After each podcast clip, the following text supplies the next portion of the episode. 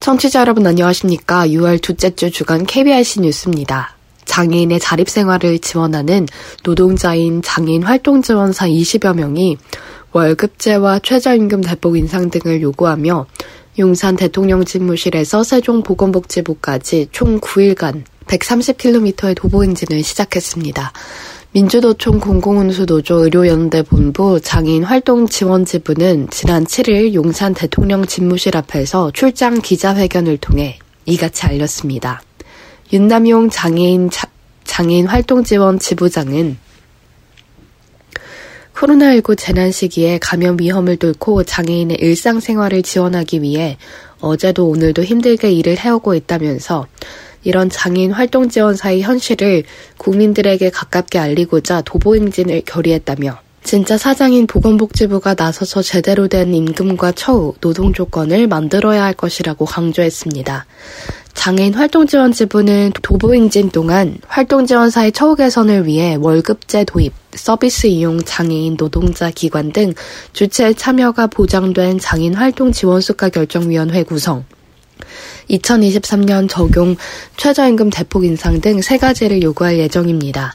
김태인 공공운수노조 부위원장은 정부는 활동지원사의 돌봄 노동을 없으면 안 되는 필수 노동으로 칭송하고 있지만 제대로 임금을 보장하지 않은 채 말로만 필수 노동, 희생으로 서비스를 유지하려고 한다며 노고와 희생, 감사한다는 말을 거부한다면서 활동지원사는 매달 불안정한 고용 수입으로 불안해하고 있다며 활동지원사에게 최저임금이 최고임금이라며 최저임금을 대폭 인상해야 할 것이라고 피력했습니다.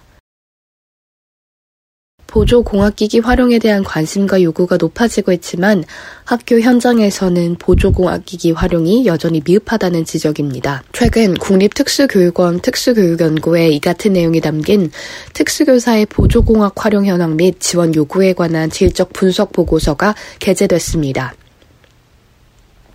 보고서는 보조 공학기기 활용에 대한 학교 현장의 실태와 지원 요구를 알아보기 위해 특수학교 특수교육지원센터에 근무하는 특수교사 10명을 대상으로 포커스 그룹 면담을 실시했습니다. 교사들은 보조공학기기의 사용 방법이나 개별 학생에게 맞춰 지원하는 기술, 지식이 부족해 보조공학기기 활용과 활성화를 방해하고 있다고 답했습니다. 보고서는 장애인 교육 현장에서 보조공학기기를 제대로 활용하기 위해서는 먼저 보조공학기기의 선정과 배치 과정이 번거롭고 복잡한 절차로 이뤄져 있어 장애 학생이 필요로 하는 보조공학기기를 적시 제공할 수 있는 종합적이고 효율적인 행재정적 지원 체계 마련이 시급하다고 제언했습니다.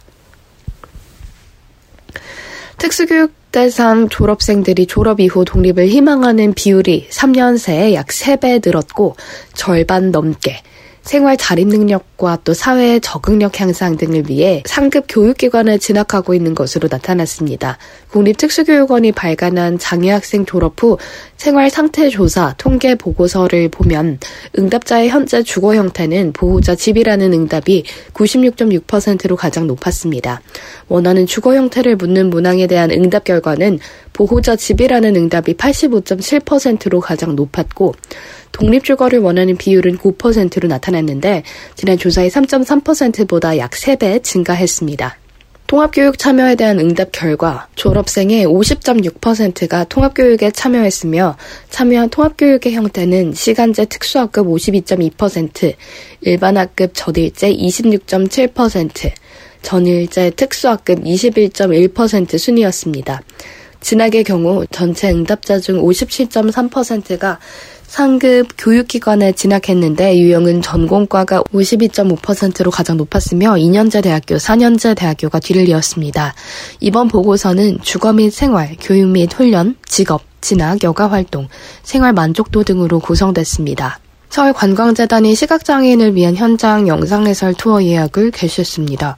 이번에 예약 가능한 코스는 총 3개로 서울의 전통적인 매력을 엿볼 수 있는 경복궁, 창경궁 코스와 자연과 역사를 즐길 수 있는 남산 3개 코스로 구성됐습니다. 경복궁과 창경궁 코스에서는 각 건축물의 역사적인 사건을 생생한 해설로 제공하고 경복궁의 경회로 창경궁의 통명전 등 주요 건축 모형물을 만지며 건축 구조도 살펴볼 수 있습니다. 특히 창경궁에서는 청진기를 활용해 식물의 소리를 들어보는 이색적인 체험도 진행이 됩니다. 남산 코스는 조선시대부터 현대까지 아우르는 역사 해설과 함께 남산의 자연 경관이 그려지는 듯한 생생한 풍경 묘사를 들을 수 있습니다.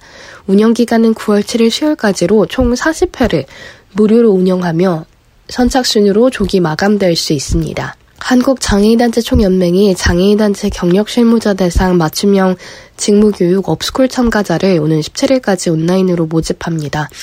업스쿨 심화과정은 이달 23일과 24일 이틀간 오후 1시 30분부터 5시 30분까지 온라인을 통해 장애인단체 필수 업무인 언론 홍보, SNS 마케팅, 재무회계, 보고서 작성, 노무관리 총 4개 주제로 진행이 됩니다. 수강생 장애 유형에 따라 수어 통역과 점자 파일이 지원이 되며 온라인 교육 수강 후 일주일간 다시 보기 서비스를 이용할 수 있습니다. 신청은 오는 17일까지 한국장애인단체 총연맹 누리집과 카카오톡 채널 역량강화 교육 업스쿨을 통해 하면 됩니다.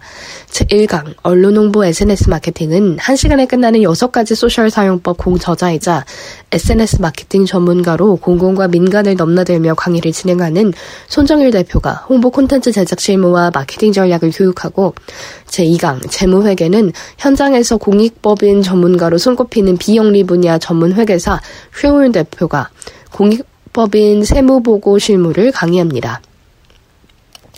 제3강 보고서 작성은 김용균 사람과 사람들 대표가 보고서 작성 프로세스와 전략적 보고기법 강의를 제4강 노무관리는 서울상공회의소 인사노무상담위원이자 경기도 장기 요양요원 지원센터 상담 지원 노무사로 다양한 현장 사례를 컨설팅해온 김민희 노무사가 장애인단체 경력 실무자를 위한 맞춤형 교육을 제공합니다. 한국장애인개발원이 중증 장애인 생산품 신규 품목 제한 공모전 아이디어를 공모합니다. 공모 주제는 중증 장애인 생산품 생산시설이 생산 가능한 물품이나 용역 등 신규 품목으로 공공기관에서 상시적으로 구매 가능한 품목이면 누구나 가능합니다. 응모 방법은 개발원 누리집이나 꿈들의 쇼핑몰에서 신청서, 품목 제안서 등을 내려받아 작성한 후 이달 24일까지 전자우편으로 발송하면 됩니다. 제출한 제안서는 시장성, 실현 가능성, 지속성, 적합성 등을 평가해 총 5개 작품을 선정합니다. 선정된 작품은 상장과 함께 최우수상 1명 200만원, 우수상 2명 각 100만원, 장려상 2명 각 50만원을 보상으로 수여하고 심사 결과는 다음 달 8일 발표합니다. 서울시가 오는 22일 오후 6시까지 사회적 경제적 이유로 여행이 어려운 저소득층과 장애인 등 관광 취약계층 여행활동 지원 대상자를 추가로 모집합니다. 모집 대상은 기초생활보장 수급자 및 사상위 계층 최대 1000명, 중증장애인 중 기초생활보장 수급자 및 차상위 계층 100명입니다. 지원 내용은 저소득층은 2인 기준 27만원 한도, 장애인 31만원 한도, 숙박 여행 상품입니다. 여행 기간은 6월 말에서 12월 초이며 참여를 희망하는 시민은 서울시 누리집 고시 공고란에 관련 내용을 참고하거나 서울시 관광협회로 문의하면 됩니다. 선정 결과는 문자를 통해 개별 통보되고 이후 해당 기간 내 온라인 페이지에 접속해 여행 상품을 선택하고 이행할 수 있습니다. 이상으로 6월 둘째 주 주간 KBIC 뉴스를 마칩니다. 지금까지 제작의 이창훈 진행의 유정진이었습니다. 고맙습니다. KBIC.